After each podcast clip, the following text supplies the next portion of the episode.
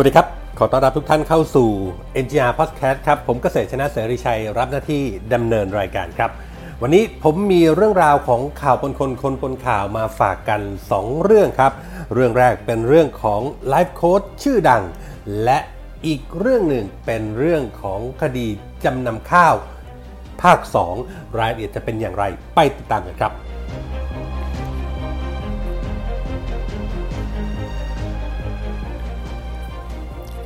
เจ้ากรรมนายเวรคงเยอะ ฌอน บูรณะหิรัญ เสียงยี้มีมากกว่า welcome back ฌอน บูรณะหิรัญ อดีตไลฟ์โค้ชคนดังครับ กลับมาเป็นประเด็นดราม่าให้โลกโซเชียล ได้วิพากษ์วิจารณ์กันอีกครั้ง หลังจากที่เมื่อวันก่อนครับ มีข่าวว่าเจ้าตัว comeback กลับมาจัดทำรายการ Mental Matter สุขภาพใจกับบุคคลสาธารณะทางแพลตฟอร์มพอดแคสต์ ชอนหายหน้าหายตาไปนานกว่าปีนะครับ ซึ่งเขาว่าหลบไปเลียแผลใจ และเยียวยาประสาทของตัวเอง อันเนื่องมาจากกระแสทั่วลงมรสุมรุ่มเร้า ที่ตอนนั้นดันไปออกตัวแรงชมลุง แล้วก็ถูกขุดคุยกรณีเงินบริจาค พร้อมๆ กับให้เหตุผลว่า เมื่อก่อนตัวเองชอบปล่อยให้ทุกอย่างเป็นธรรมชาติ จนมีความรู้ว่า หากไม่มีวิธีที่จะรักษาสุขภาพใจของตัวเอง มันก็จะพัฒนากลายเป็นโรคแพนิคซึ่งไม่อยากเป็นแบบนั้น ฌอนยังบอกอีกว่าคนในสื่อจะเป็นโรคแพนิคเยอะ และตัวเองก็รู้ตัวเองด้วยว่าตัวเองนั้นเป็นคนสาธารณะ แน่นอนว่าหลังจากการกลับมาก็มีบรรดาเจ้ากรรมนายเวรแห่แหนเข้ามาคอมเมนต์ ถึงอดีตไลฟ์โค้ชคนดังแบบกระหน่ำอย่างไม่เหลือเยื่อใยคนเคยรักกันแม้แต่น้อย โดยบางกระแสบางคอมเมนต์ก็แสดงความเห็นว่า ให้เคลียร์เรื่องเงินก่อน อย่าทำเฉยตีมึนถ้ายังอยากเดินเส้นทางสายนี้ คนไทยไม่ได้โง่ไปหมดทั้งหมดหรอก กว่าจะหลุดขึ้นมาได้ ก็มีคนรอตบลงต่อเลย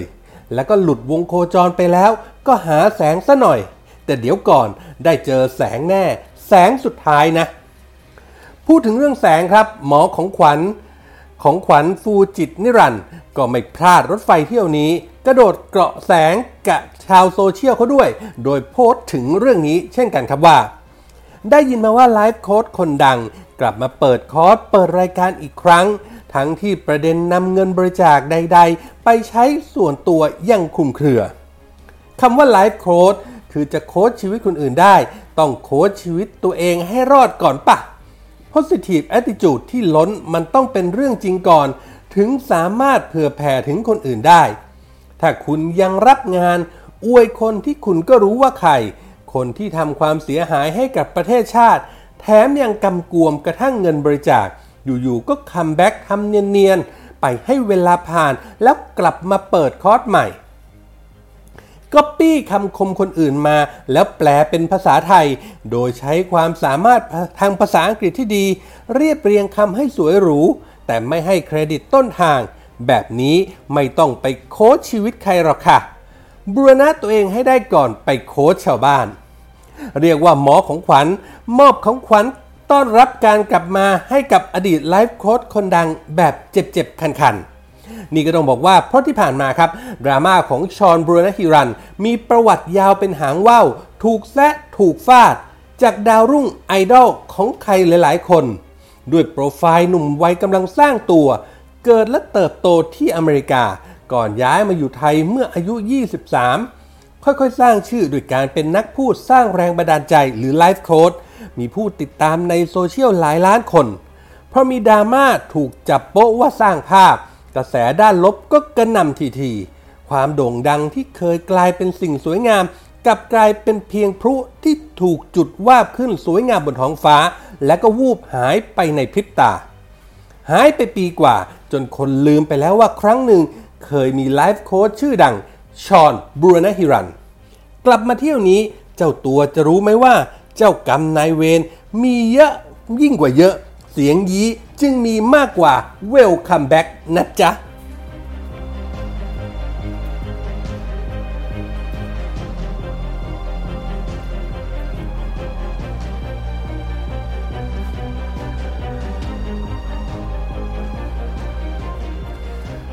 เวรกรรมไล่ล่า ทักษิณยิ่งลักษณ์เยาวภา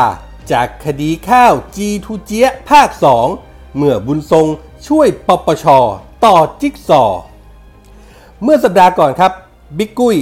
พลตำรวจเอก วัชรพลประสานราชกิจ ประธานปปช ออกมาปูดข่าวเรียกน้ำย่อยว่าในช่วงสิ้นเดือนพฤศจิกายนนี้ จะมีคดีเกี่ยวกับนักการเมืองคนสำคัญ เข้าสู่การพิจารณาของที่ประชุมคณะกรรมการปปชชุดใหญ่ นักข่าวที่ถนัดทำข่าวสืบสวนสอบสวนก็ไปขุดคุย หาแหล่งข่าวในปปชก็รู้มาว่าเป็นคดีทุจริตการทำสัญญาซื้อขายข้าวแบบรัฐต่อรัฐ หรือ G2G หรือที่เรียกกันว่า G2G ภาค 2 เหตุนั้นเกิดในสมัยรัฐบาลยิ่งลักษณ์ชินวัตร มีนักการเมืองคนสำคัญติดบ่วงไปด้วย อย่างเช่น ทักษิณชินวัตร อดีตนายก เจ๊แดงเยาวภาวงศ์สวัสดิ์น้องสาวของทักษิณที่ขณะนั้นเป็นสสบุญทรงเตริยาภิรมย์ อดีตรัฐมนตรีว่าการกระทรวงพาณิชย์ และพันตรีนายแพทย์วีระวุฒิวัจนะพุกกะเลขานุการรัฐมนตรีว่าการกระทรวงพาณิชย์ นอกจากนี้ยังมีกลุ่มข้าราชการประจำกลุ่มรัฐวิสาหกิจจีน และกลุ่มเครือข่ายบริษัทสยามอินดิก้ารวมถึงกลุ่มเอกชนภายในประเทศ รวมๆแล้วมีผู้ถูกแจ้งข้อกล่าวหามากถึง 71 ราย คดีขายข้าวจีทูเจียนั้นมี 2 ภาคครับ ภาคแรกตัวละครหลักอย่างบุญทรงเตรียาพิรมรัฐมนตรีว่าการกระทรวงพาณิชย์ในขณะนั้น ถูกศาลตัดสินจำคุกไป 42 ปี พออุทธรณ์เจิดเพิ่มโทษไปอีก 6 ปี รวมเป็น 48 ปี แต่ได้ลดโทษรวมแล้วเหลือ 10 ปี ส่วนภูมิสารผล ซึ่งเป็นรัฐมนตรีช่วยพาณิชย์ในขณะนั้น โดนจำคุก 36 ปี ได้ลดโทษรวมเหลือ 8 ปี ขณะที่หมอโดงพันตรีนายแพทย์วีรวุฒิวัจนพุกกะ อดีตเลขานุการรัฐมนตรีว่าการกระทรวงพาณิชย์โดนไป 50 ปี แต่หลบหนีคดี อีกคนก็คือเสียเปียงอภิชาติจันสกุลพร แห่งสยามอินดิก้า โดนจำคุก 48 ปี ได้ลดโทษเหลือ 6 ปี 3 เดือน 26 วัน ในภาคแรกนั้นไม่มีชื่อของทักษิณชินวัตร และเจ๊แดงเยาวภาวงสวัสดิ์เข้ามาเกี่ยวข้อง แต่ภาค 2 กลับถูกแจ้งข้อกล่าวหาเพิ่มเติมขึ้นมา เรื่องนี้มีรายงานว่าปปช ได้หลักฐานเชิงลึกกรณีของทักษิณนนั้นในชั้นไต่สวนของคณะกรรมการปปช คดีระบายข้าว G2G ล็อตแรก มีเอกชนบางรายให้ถ้อยคำกับคณะคณะอนุไต่สวนว่า เคยบินไปพบกับนักการเมืองใหญ่ที่ดูไบเพื่อเจรจาซื้อขายข้าว โดยนักการเมืองใหญ่รายนี้ บอกว่าให้มาซื้อกับเสียเปียงได้เลยโดยตรง ส่วนเจ๊แดงเยาวภานั้น เป็นแกนนำกลุ่มวังบัวบาน ซึ่งเป็นต้นสังกัดกลุ่มทางการเมืองของบุญส่ง จึงทำให้ต้องติดบ่วงไปด้วยแหล่งข่าวจากปปชยังบอกว่ารอบนี้บุญส่ง ถูกกันชื่อไว้เป็นพยานในคดี เพราะได้คายความลับทุกเงื่อนปมในกระบวนการจีทูเจียใครเป็นใครมีหน้าที่อะไร สั่งการอย่างไรบ้าง จนนำไปสู่การประกอบจิ๊กซอว์และสามารถแจ้งข้อกล่าวหาได้ ก็ต้องจับตาว่าที่ประชุมใหญ่กรรมการปปชในสิ้นเดือนพฤศจิกายนนี้ ตามที่บิ๊กกุ้ยบอกไว้จะพิจารณาแล้วสามารถชี้มูลความผิดใครได้บ้าง แน่นอนครับว่าทั้งทักษิณยิ่งลักษณ์เยาวภาต้องลุ้นระทึกกว่าใคร